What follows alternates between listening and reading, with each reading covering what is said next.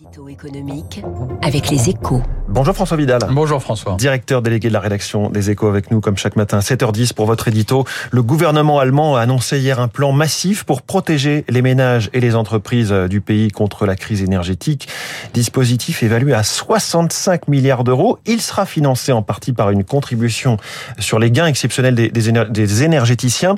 Françoise, ça a de quoi relancer sur euh, le débat sur la taxation des super profits C'est sûr, hein, les partisans de l'instauration de cet impôt en France vont considérer que la décision de Berlin légitime leur demande.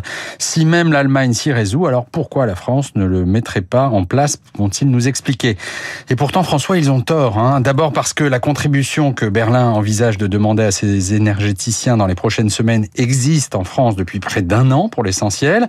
Depuis l'automne dernier, EDF contribue à financer le bouclier tarifaire en cédant une partie accrue de sa production nucléaire après réduit. Une obligation qui va lui coûter 10 milliards d'euros d'excédent brut d'exploitation cette année.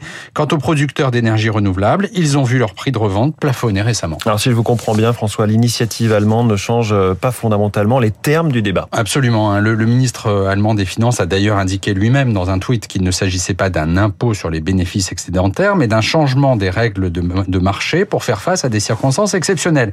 Or, c'est précisément le sujet sur lequel vont se pencher les ministres de l'énergie des 27 lors du sommet convoqué en urgence ce vendredi pour redéfinir les règles du marché de l'électricité de l'Union. Attention donc à ne pas tout mélanger et à ne pas ouvrir la boîte de Pandore de la taxation supposée de super profits.